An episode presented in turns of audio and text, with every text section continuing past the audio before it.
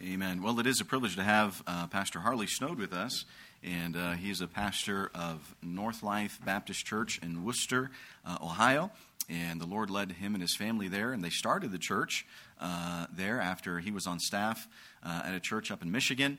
And uh, then the Lord led him uh, back to kind of a ho- his home area. Uh, he was from Mansfield, uh, that area, and the Lord led him back to Wooster there to be able to start the church. And God's just continued to bless uh, the church there, and then led him about a year and a half ago uh, into this ministry of counseling and started Inspire Counseling Ministries.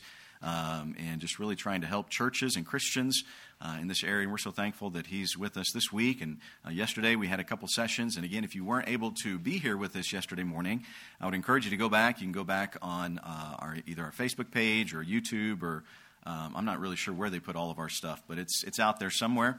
And uh, you can go back and watch those yesterday. If you missed our session this morning at nine thirty, we had a Q and A session where many of folks from our church asked questions. They sent in questions uh, in a survey that he had asked them to fill out, and we were able to address some of those.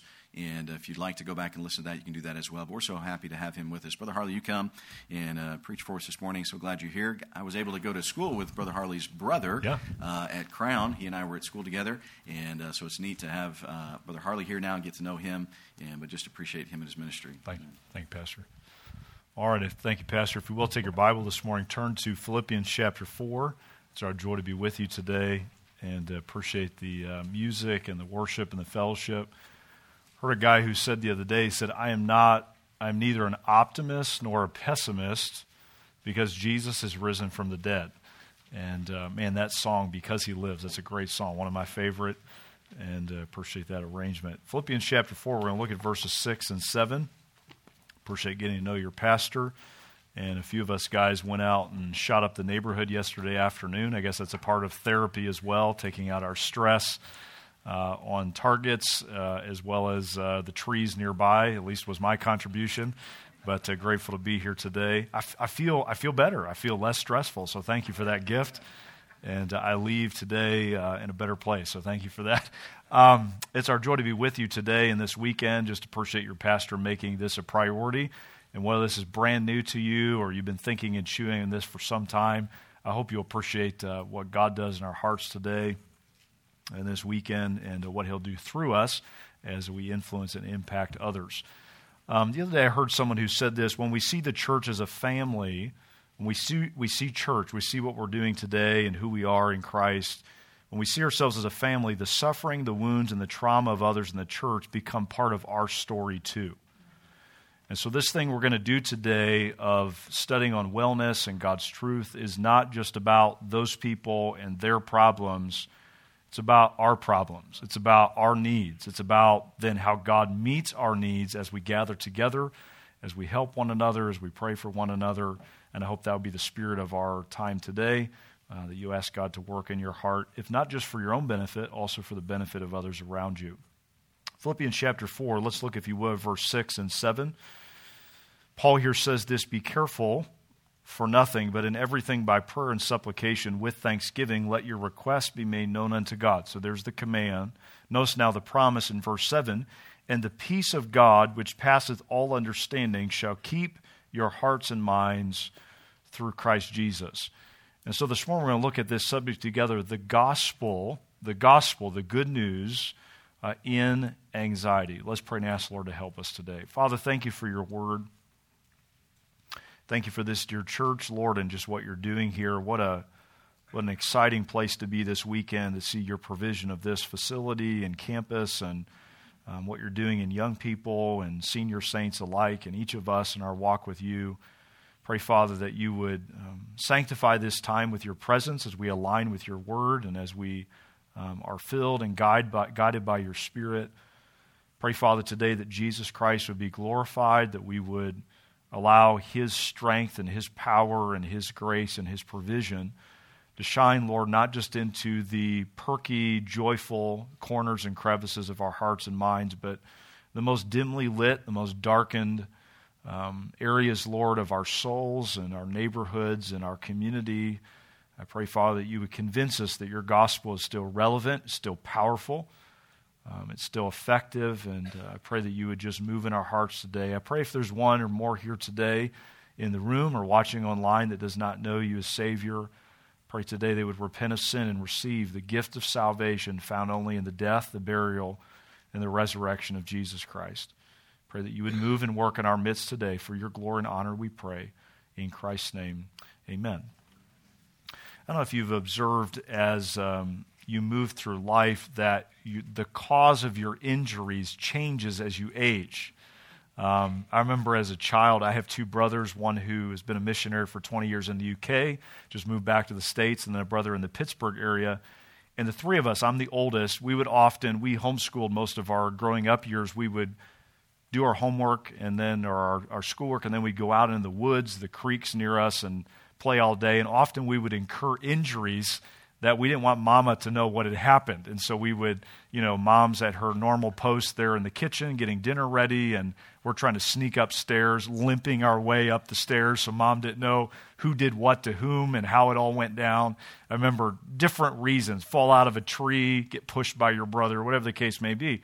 But I've noticed as I age that it's humbling the things that now cause injuries in my life. And the other day, someone listed a few of those causes that uh, I found especially humorous. So here are some causes for adult injuries. Number one, I slept wrong. That's all it took for me to have whatever, you know, chronic condition I now suffer from. Uh, number two, I just sat down for too long, and that was it. That's all it took. I'm out now. I'm out of commission. And then this was my favorite one. I sneezed too hardly. I just, just I sneezed um, throughout my back, whatever the case may be. Um, do you notice that as we move through life in our broken, fallen world, that often our injuries aren't just happening on our extremities or on our outside, but they're happening in the very core of our being? And one of the things I love about the gospel of Jesus Christ is that it speaks in a holistic way. It deals with every issue that we deal with, and it gives to us hope, it gives to us healing, it gives to us direction, and we find that in the good news, the gospel of Jesus Christ. Now, if you look here in verse number six, you will notice that it says, be careful for nothing. Is there anyone here who doesn't have a handout today? Brother Shane's in the back. If you don't have a handout, if you raise your hand, he'll get that to you. All right, a few down front here. Thank you, brother. Several there on the right side. Um, notice in verse number six that he says, be careful for nothing. That word careful there has the following idea. It means to be anxious, to be anxious, to be careful, or to, here it is, be consumed with one's own interest. So Paul here says on the inspiration of the Holy Spirit that we are to be careful, or we to, are to be anxious for nothing.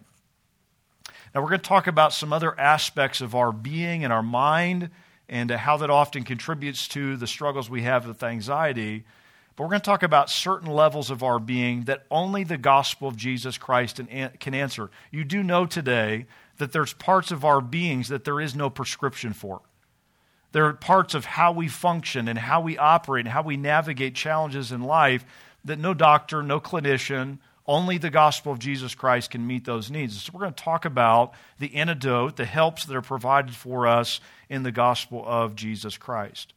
So the question today is this: how do we allow gospel peace, that's promised in verse seven, to enter into our hearts and into our minds where we are most prone to be anxious? Let's talk about today two antidotes or two answers, two helps that the gospel gives us as it relates to anxiety. Number one, let's talk for a few minutes, first of all, about the anatomy of human anxiety. So let's talk about what it feels like to be anxious, what it feels like to go through this thing called anxiety, and to look at it through the lens of Scripture. May I say this as we begin today, just like depression, just like some other challenges that we face emotionally, anxiety is a symptom-based diagnosis. So it is, it is, it's something that is assessed, it is something that is, that is assigned through a, an analysis of symptoms that we experience as a result of being anxious. And so here's the caution today. Much of how we assess and how we process anxiety is subjective. And one of the things that we need as we process anxiety is not just our own internal perspective or even the perspective of someone outside of us. We need God. We need Him to give us an accurate view, and therefore now the accurate uh, antidotes or helps that we need as it relates to anxiety. So let's talk first of all, there on your handout you see, let's talk for a minute about being more recognizing of the human experience.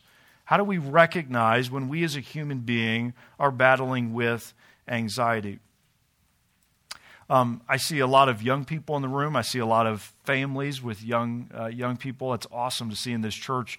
One of the things I'm concerned about, I have two high school sons, is the deconversion rate of our young people. You know what I mean by deconversion? Folks who grew up in a Christian home, were under the authority of God's word, and they're choosing to place themselves into another sphere of philosophy or belief. They're rejecting the faith. They're leaving the faith. And there are a lot of reasons for that, ones that are Uh, one's outside of possibly our control. But I would submit to you, one of the issues with our young people is they do not see the local church of Jesus Christ speaking to the whole person. We preach on spiritual issues. We preach on ecclesiastical issues. We preach on practical personal sanctification issues. But we're not preaching the fact, listen, that the gospel of Jesus has answers for everything. It has provision through the power of Jesus Christ. And so we're going to look at uh, how we can process the human experience uh, through the lens of the gospel.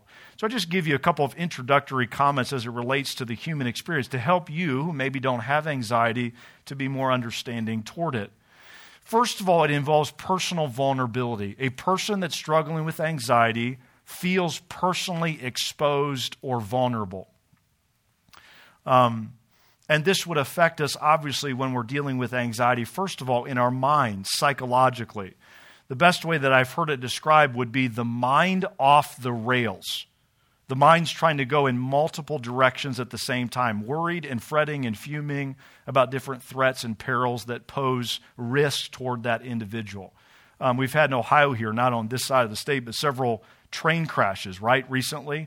Um, and some of the effects that that has had upon uh, the communities there along those train tracks. That's the idea. The mind is just raging. The mind is just, someone said it this way, toxic scanning. I'm constantly looking for threats uh, in a way that is de- debilitating and hindering in our own personal well-being. And the idea here would be this. I'm not looking out for the benefit of others. It's toxic scanning for self-protection, trying to insulate and protect myself from any and all threats. Um, the illustration I would give that might help you process this, um, I'm a bit um, obsessive, okay? I would be probably clinically diagnosed as obsessive compulsive. Um, I love things to be just right. Most of us pastors are this way. Uh, I've heard your pastor may lean just a little bit that direction, just staff in the back going like this. Um, you, you may no longer be staff after that hand gesture. Um But my son Landon is also shares some of these same values. And so I regularly will ask him, would you clean out my car? I'm getting ready to go out of town. And so he regularly will, you know, vacuum it out. He'll wipe it down. He does a great job. And uh, he had done this just a few months ago. And I got into the car. At the time, he didn't have his driver's permit as he does now. Uh, and so I, I had pulled it out. He opened the doors. He cleaned it. I closed the door. I got back in. I was going to pull it back into the garage. And so I start the engine. And immediately the R P Ms like just go through the roof. Like it just starts revving. And I wish I had video of my face when this happened. This would be, you would have wanted to see this, okay? Um, and so for some reason I thought by putting it in gear that was going to help. Uh, and so I put it in gear and then it's lurching as I'm riding the brake. And, it just, and every time I would like stomp, it would just, the R P Ms would go even higher. Um And I realized after a few minutes I'd forgotten to cover one little thing in our tutorial of how to clean Dad's car, and it was this. I have those plastic car mats, you know, the hard plastic, and I forgot to tell my son, make sure that plastic car mat gets under the accelerator, not on top of the accelerator. It was it was raging. It was it was it, it was it was it was going up through the ceiling. That's the idea of our minds, where our mind just rages. Um, that's the, the symptoms, that's the experience psychologically of going through anxiety. Secondly, there's also the biological component of this. This would be where the soul and the body interact. One of the things that I find in counseling is it's sometimes hard to diagnose where the soul stops and where the body begins. And the body does affect how we feel. The body does affect how we think. Um, and so we have to identify where there are possibly physical sources to the anxiety that we are facing. Um, and so we can use, at times, physical helps and even uh, carefully medication, medical intervention uh, to help address these biological issues. Um, depression, for example, we talked about this yesterday, just simply being dehydrated physically can cause you to be subject to depressive episodes. So there are physical sources or roots that have to be addressed before we get to the spiritual. Now, I'll just say this and we'll move on. And I don't catch this vibe in the room and in this church, but there's some who would say that if a person is anxious or depressed, they're in sin.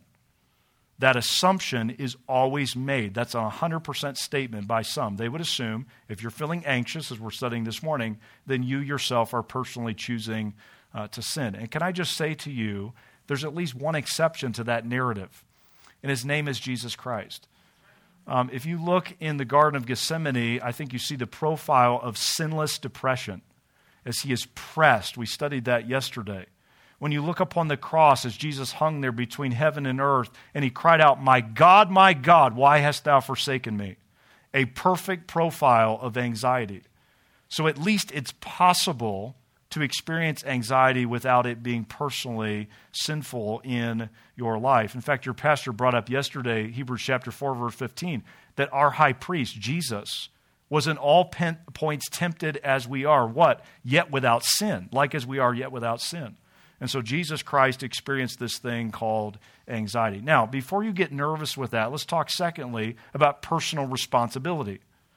Though the anxiety itself may not be a choice that we make that is sinful, what we do now in response to that sensation, to that experience, is our personal responsibility. Now, we're going to look at Philippians four in a moment and give you some practical steps of how to process and resolve um, anxiety through the lens of the gospel.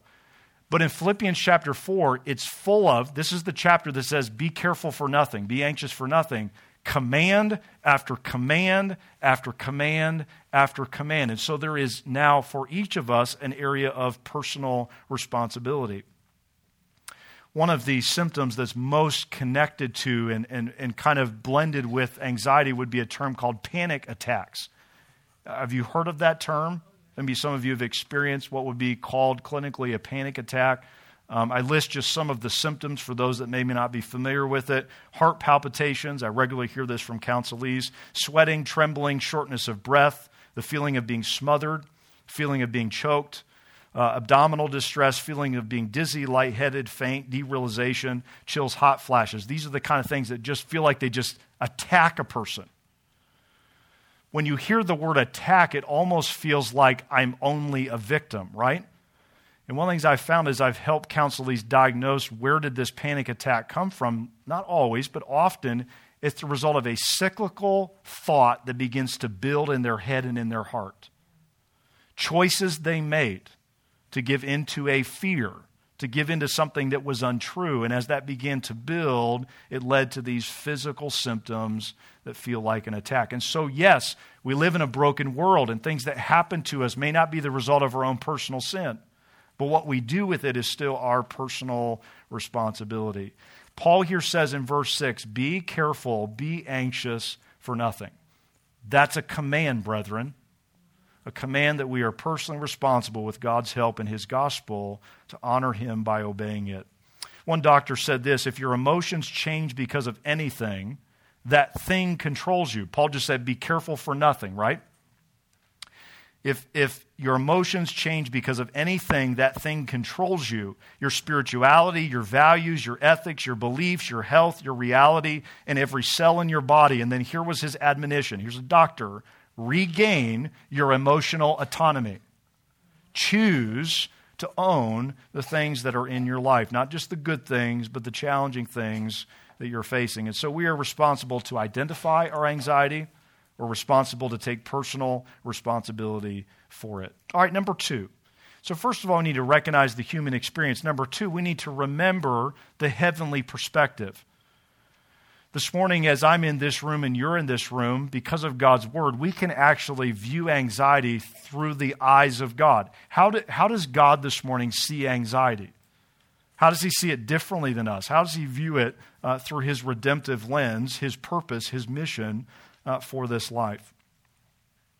Several months ago, uh, in fact, this would have been last, almost a year ago, we were out in Colorado, uh, Colorado, um, specifically in the uh, Colorado Springs area, and there is a um, there's a place there called the Garden of the Gods. I don't know if any of you any of you been to that place. All right, several of you. Um, It's an amazing place. It's kind of at the base of Pikes Peak, would probably be the thing that folks even that haven't been there are familiar with. And you have these rock formations, and you can you can register to go on a, a face climb. You would see people climbing up the face of these cliffs. Just a beautiful area.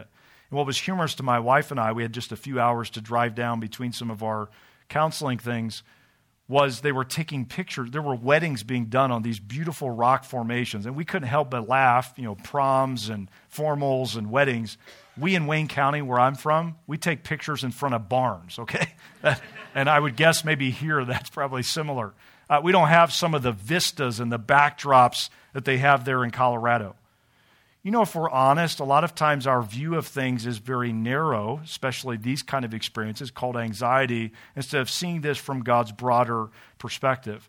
I want to give you just real quick a history of anxiety that I hope will help you see it through the lens of God. Let's go to Genesis chapter two. Can we talk first about the first garden? Let's go back before sin, and let's talk about where anxiety came from. Genesis chapter three, the gospel always has to include the broader perspective. Genesis chapter number uh, two, and let's look, if you will, at verse fifteen. Genesis chapter two and verse fifteen. So before the fall, we had mood order. Before the fall, everything was perfect. Don't you wish we lived in that place today? I know I do. We could stop spending so much time talking about our brokenness and challenges, and we could just walk with God in the cool of the evening. I wouldn't mind swapping out uh, where we walk and how we walk in the current for that. But we see mood order before the fall. And here's the idea I'd like you to think about. Every mood that we have has a redeemed version. So if sin distorted and twisted good things into bad things or difficult things, then what is the what did God intend our tendency to be anxious? What did he intend for that to be before the fall? Look here in Genesis chapter two and verse fifteen. This is a great thought that I think takes the shame out of our anxiety, instead helps us to see it through God's perspective. And the Lord God took the man, Genesis two fifteen, and put him into the Garden of Eden, notice this, to dress it, notice this, and to what? Keep it. The word keep that's found there has the idea of guarding, protecting, to be vigilant. Adam's job was not just to take care of the garden, it was to protect the garden that he abdicated in chapter three, right? His job was to protect and to guard. And so I would submit to you today that our tendency to be anxious and vigilant about self and in a fearful way, God originally intended it to be vigilant. So here's what anxiety does. It turns us from, from sentries or warriors into worriers. Instead of guarding and protecting with this emotion we have, we worry, we fret, we stew, where we should be standing faithful as a guard. Now, go to chapter three. Let's talk about after the fall. Again, all of this is to set up our practical takeaways that we'll come back to in Philippians chapter four. Chapter three, and look, if you will, at verse number six. The woman saw the tree was good for food, that it was pleasant to the eyes. The tree was desired to make one wise. She, here it is, this is the fall, she took of the fruit thereof and did eat. Notice this, here's Adam, the one who should be keeping and guarding, and gave also unto her husband with her, and he did eat. Now, notice the first consequence of the fall. Go down to verse ten. And he said, this is God, who he's hiding from, I heard thy voice in the garden, and I was, what's the next word? Afraid. Afraid. The very first manifestation of the mood disorder was the mood or the emotion of unhealthy fear that separated man from God. And so the lack of vigilance, the lack of guarding led, uh, led us to this place we find ourselves today of living under the fall. Now, that's the bad news. Let's talk for a minute about a second garden that we studied a bit yesterday, the Garden of Gethsemane. at the cross, we see mood reorder. So I'm giving you just these quick points this morning. I hope you're tracking with me there on your outline. In the second garden, we see uh, at the cross mood reorder. When you contrast Jesus with the disciples, you have the you have the disciples who are fearful, right? First, you have Peter swinging the sword. There's fight. Then you have Peter uh, fleeing. There's the flight, the fight and flight manifestations of anxiety. And yet, what is Jesus? Just resolutely surrendering to the will of the Father, courageously staying on mission, what God the Father had assigned to him. That's what the cross has given to us, access to that same uh, commitment and consecration to the will of the Father. Somebody sent me a song recently, and in the bridge of the song, the refrain of it is this: I don't know what you're doing, but I do know what you've done. And can I tell you today, I don't know everything God is doing. I don't know where he's leading in every specific way that often does produce fear if we're not careful in our hearts, but I know what he's done. On the cross, in the garden, he has given to us the good news of the gospel. It is complete, it is finished, and our moods can be structured and ordered by that which God has done. And then lastly, by way of kind of setting the table for our understanding of anxiety, let's talk for a minute about eternity. So that which has yet to be resolved, we who know Jesus as Savior, what is God going to do in the in the future? And that would be this, mood healing. He's going to heal us. He's going to free us. He's going to liberate us from all that emotionally we struggle with in this current life. And may I just say to you today, we are, we are unwise to expect this life to deliver on certain things that God has reserved for eternity. We chafe under the reality that we're in this already, it's true, but not yet is it fully fulfilled. And so our anxiety often is simply not surrendering to that patience, that confidence, waiting God for God to resolve all tears and sorrow and pain and suffering. One day, all of it will be eliminated. So here's the profile we have in this fallen world. God, you've yet to eliminate anxiety, and yet I know what you planned for it to be, and I'm waiting upon you to fully free me and resolve in my life the anxiety that I'm facing. All right, go back, if you will, now to Philippians, and let's spend the balance of our time looking at some practical answers. So we talked, first of all, about the anatomy or the profile of human anxiety. Let's talk for a few minutes now about the answers we find exclusively in the gospel. Um, I would assume in this part of the country that you guys spend a bit of your time outside. I love to be outside. Um, I enjoy that. Enjoyed yesterday the fellowship with some of the men of the church. Um, I was reading a study the other day that said that the average American spends ninety-three percent of their lives indoors. Like, doesn't that make you want to just like run out of the auditorium and like pick up a backpack and go hiking, just to be the exception to that? We in a we we spend it in a car, in a house. For you moms with young kids, probably hiding in a closet sometimes. I mean, I don't know where, we're, but but we're inside. And here's the thought with anxiety: a lot of our anxiety is fueled by and not fixed because we live inside of our own lives. We can't see beyond it. We can't see the bigger picture. We can't see it the way God sees it. And much of the secular counseling, as well-intended as many of those folks are, their thinking is that we can self-assess and fix our problems. When I would gently remind us today, we are not the source of our solutions. We are the source of our problems. We are the problem, whether this is an anxiety or another uh, challenge that we face. And so we need a perspective outside of ourselves. One preacher said this: the goal of preaching is to take people away from themselves as the instrument of healing. Before you can avail yourselves of what we're about to talk about, you have to come to the end of yourself. Whether that's to be saved this morning, whether that's to be sanctified, whether that's to be healed, whether that's to be comforted, you have to look to someone outside of yourself. And that person and that presence and that provision is found in the Lord. So let me give you three practical steps that Paul tucks into this chapter that help us be able to obey the command, be careful or be anxious for nothing. And I hope you'll follow along with this and seek to implement this in your life even this week. Number one, commit to God-given relationships. So these three steps help, help us to allow the gospel to free us, to sustain us, to help us in the face of anxiety. Commit to God-given relationships.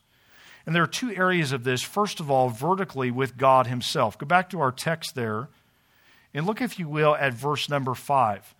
It's interesting that God, this command he gives of be anxious for nothing, he sandwiches it between two reminders of God and our access to relationship with him. Look at verse five. He says at the end of verse five, the Lord is at what? Hand. He's close to us. That's the words he says right before the command, be careful for nothing. The Lord is at hand. God is accessible. God is close to you. Taking advantage, taking full advantage of that privilege. Notice the end of verse nine. So he says back in verse seven, the peace of God will be with you.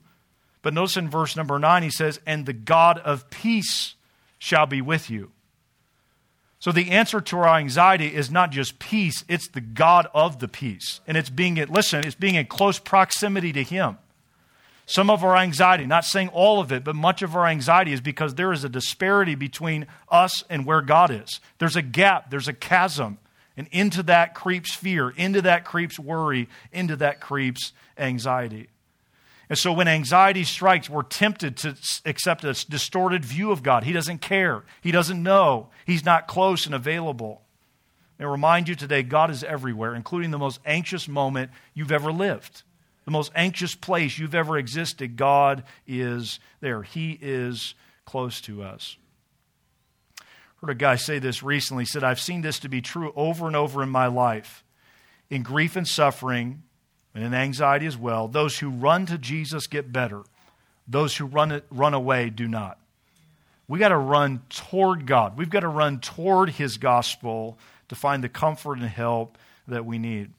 It's a relationship with God. Then notice the horizontal field. Go back to verse number two. Uh, you ladies, wouldn't you love to have this little spat included in Scripture for all of eternity? Look at verse two. I beseech Euodias and beseech Syntyche that they be of the same mind in the Lord. Number two, relationship with other people that God has put in our lives. Relationship with God. Number two, in relationship with God's people. Verse five, let your moderation, that has the idea of gentleness, let your moderation or your gentleness be known unto all men. So our Our horizontal relationship with others also helps us deal with anxiety. Research says that more than three in five Americans report being chronically lonely. We talked about that in our Q and A today. And that number, as most studies would bear out, is only on the rise. It's interesting. Anxiety, depression, suicidal thoughts are also on the rise. Interesting. The article went on to say, scientists now warn that loneliness is worse for our health than obesity, smoking, lack of access to health care, and even physical inactivity. Loneliness is lethal because when we're alone, we're left with our thoughts and our emotions, and they tend to get a little kooky, don't they? They tend to get a bit off. We need to be around the brethren, refining and encouraging one another as we face our fears.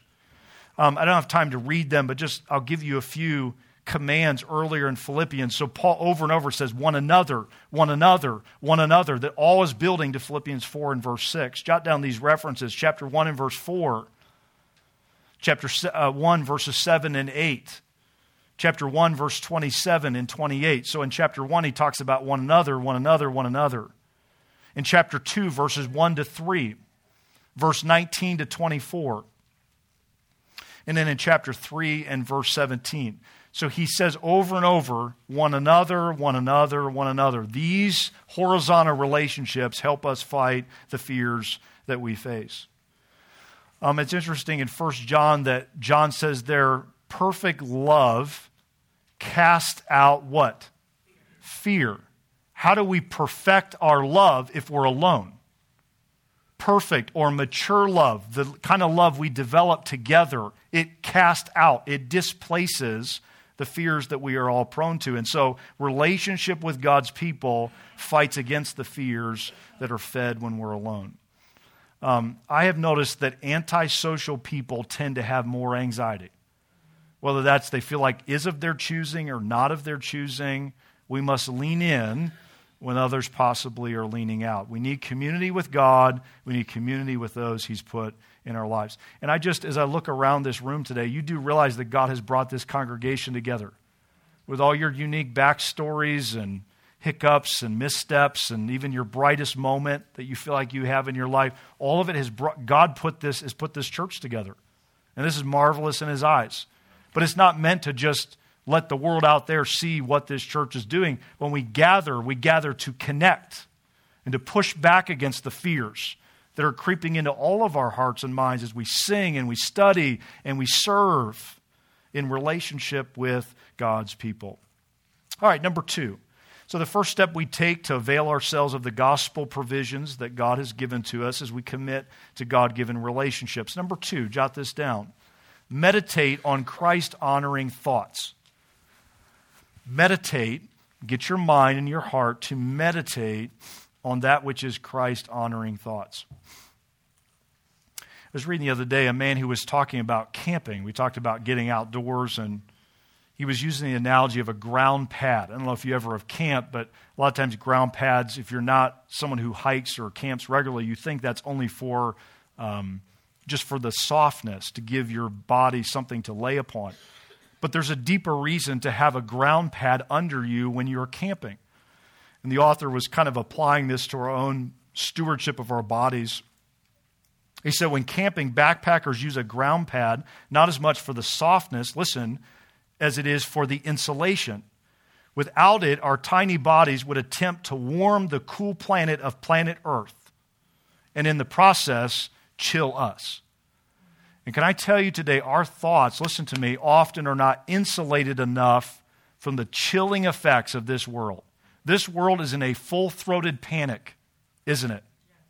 And often our thoughts, we do not have in our lives the insulation, the, the separation, if you will, that we see described here in Philippians chapter four. Victory over anxiety, even God's grace in the midst of it, is by insulating our minds against wrong thoughts, false thoughts, fearful thoughts that are not aligned with the Lord.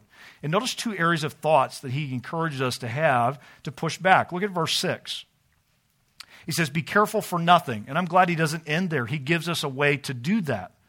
But in everything, here's the positive, here's the proactive way to handle it. But in everything, by prayer and supplication, with thanksgiving, let your requests be made known unto God. First, our thoughts have to be thoughts of prayer. Our thoughts, as we process anxiety, have to be prayerful. Somebody said this, anxiety is what happens when we pray to ourselves. In fact, I would say to you, anxiety typically is just praying to ourselves. It's talking to ourselves about things that God has never heard about from our lips. Prayer is a way to process even our fears in a way that is proactive. So our thoughts need to be thoughts that are prayerful. And he lists four different ways of praying there in verse six that we don't have time to study today, but thoughts of prayerfulness. And I'd like you to notice the very end of verse six where he says, do all this stuff. Notice... Notice this at the end of verse six, let your requests be made known unto God. Now, here's my question to you. Does God already know what we got going on in our hearts and heads this morning? He does, right? So then why are we praying to a God who already knows how we feel and think? Here it is. It's so that we will know that He knows. See, I think today we honestly, our anxiety exposes that. I think we think God's fallen asleep at the wheel, that He's not aware of the things that we're worried about today and burdened by and challenged by. And can I assure you today, God is still on His throne. He's got this whole thing well in hand today. And our anxiety exposes where we don't truly believe that. And what prayer does is it reminds us, yep, He heard from me again today, and now I know that He knows. It reminds us Uh, the fact that He knows even our deepest concerns. And so we need to come to Him with thoughts of prayer. Verse seven, he goes on. Here's the promise. And the peace of God, which passeth all what? Understanding. There's our mind again, our thoughts, shall keep your hearts and minds through Christ Jesus. And so Paul here doesn't say anything's even going to change. He doesn't say any circumstances are going to change. All he says is now God's guarding you. Now God is keeping you in the midst of that internal turmoil and the external stresses in your life. God is now in control. And so thoughts of prayer allow us to remember that and to take full advantage of that. Um, I don't know how you end your prayers, how you start your prayers, but typically our prayers end with what? In whose name? In Jesus' name. Did you notice the end of verse seven? Who keeps our hearts and minds? Jesus. Now, what little word did we just read back in Genesis chapter two? What was Adam's job to do? It was to do what? Dress and what? Keep. Now, it's a different word here in the Greek than in the Hebrew, but you know what's interesting is unlike the first Adam who dropped the ball in guarding, Jesus never will. And prayer in his name reminds us of that. In the name of Jesus, we know that we are kept, we are guarded, we can let go of sinful anxiety. All right, look at verse eight. And we see a second area of thought that we're to have to fight and to combat and to navigate anxiety. Finally, brethren, whatsoever things are true, whatsoever things are honest, whatsoever things are just, whatsoever things are pure, whatsoever things are lovely, whatsoever things are of good report, if there be any virtue, if there be any praise, here it is, think on these things. Number two, not only thoughts of prayer, thoughts of worthiness, thoughts that are worthy thoughts. Um, I, I would submit to you the blight of our day is just stream of consciousness. We just kind of let our minds just wander in whatever direction. And those thoughts never tend to gravitate in a positive way. We need to arrest our thoughts and direct them where God wants them to be. Now, when you read verse number eight, where do we go to find those kinds of things? Things that are true, things that are lovely, things that are good report. Right? Read, read Psalm nineteen. There's so many parallels to, to Philippians chapter four and verse eight. We're to think on the Word of God. Thoughts that are tested by and sanctified by the standard of God's Word. If you don't fill your mind with the Word of God, anxiety and all of its close kin are going to fill your mind instead. Are you memorizing? Are you meditating? Are you dwelling upon the Word of God? Are you just soaking it in and stewing on it? That's the answer. That's the antidote to anxiety. One author said this, a tough truth, but so true. Worry reveals that we are mastered by our circumstances instead of God's Word. Mastered by our circumstances instead of by God's Word. And so allowing thoughtful words that are worthy through Scripture, prayerful words to check our anxiety. All right, let's end today with a third step. Number three, jot this down. So number one, we commit to God-given relationships with the Lord and with others. Number two, we meditate on Christ-honoring thoughts. Here it is, thirdly, engage in Spirit-applied actions. Engage in Spirit-applied actions. Now, before I show you this next picture, here's the caption to this picture, and then the guys can advance the slide. The doctor, here's the caption, the doctor asked me to spend at least one hour per day on the treadmill. Okay, so that's the instruction, and then here's the picture. I mean, I mean, technically he's doing what the doctor said, right? But there's no action. Can I tell you that's often our relationship with God's Word? We're we're resting on the promises, we're sleeping on the promises, we're just kind of holding, but we're not doing it. And here's what I have found. Listen to me. Inactivity feeds the monster of anxiety. Anxiety and activity are the antithesis of one another. And here's my question to you. Where are you not just not praying and thinking on God's Word? Where are you not doing it? Action uh, is what leads us away from fear and anxiety and toward fellowship and favor from the Lord. So notice two things here about this action that Paul admonishes them on. Look, if you will, first of all, at verse nine. He said, those things which ye have both learned and received and heard and seen in me. Notice the next word. What is it? Do. Do. Then verse ten, he says, I rejoice in the Lord greatly that now at, at the last your care of me has flourished again. These that he's instructing to not be anxious, wherein you were also careful, but you lacked opportunity. Let me give you two actions that will help you with anxiety. Number one, actions that are selfless. Thinking about others when you're tempted to worry about yourself. Um, helping others, serving others, even protecting others, making it about others in your actions as opposed to yourself. If you were to ask me, when is someone healed from anxiety? I think ultimately the answer is heaven. But in this life, when is someone at least beginning to heal from anxiety? Here it is, when they still feel fearful and anxious, but they're, but they're serving others. I, I'm still not real comfortable with where things are going, and I have some, some question marks in my emotions about where this is all going. But I have a place to serve today, and I have people to serve in my home, in my church, in my community. And so I'm going to be selfless in my actions as we see Paul admonishing the Philippians. All right, then verse thirteen, lastly, he says this, I can do, there it is, I can do all things through Christ which strengtheneth me. Number two, actions that are confident, actions that are selfless. Number two, actions that are confident. Paul developed a can-do attitude. And because of that can-do attitude and spirit, can you imagine the anxiety Paul must have navigated? Shipwrecked, stoned, constantly in peril, perils in the deep, as we studied yesterday, perils of robbers. He had all these things that could have fed his fears, but instead he said, I can do all things. He developed a can-do, confident uh, spirit through the action that he was engaged in. Give you just a quick resource that might be of help to you. It's called this. It's a thirty-one day devotional I found to be very helpful for me as well as those I counsel. It's called Anxiety Knowing God's Peace is the name of the book, Anxiety Knowing God's Peace.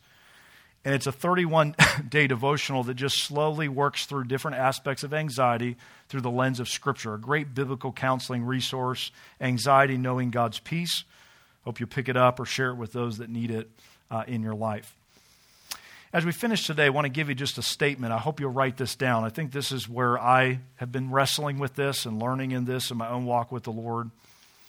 Because I, I don't know about you, most of my anxiety is not just about the present tense, it's the future.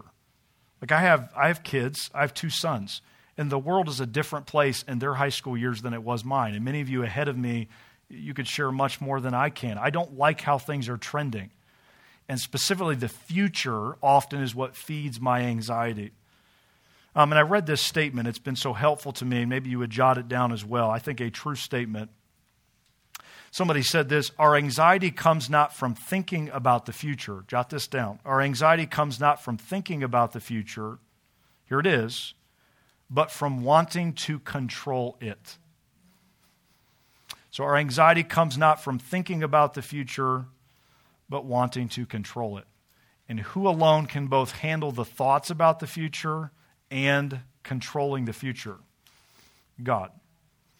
Much of our anxiety, I must love on you today and say this as we preachers do, is a God complex. We are trying to shoulder things that our shoulders are not broad enough to handle.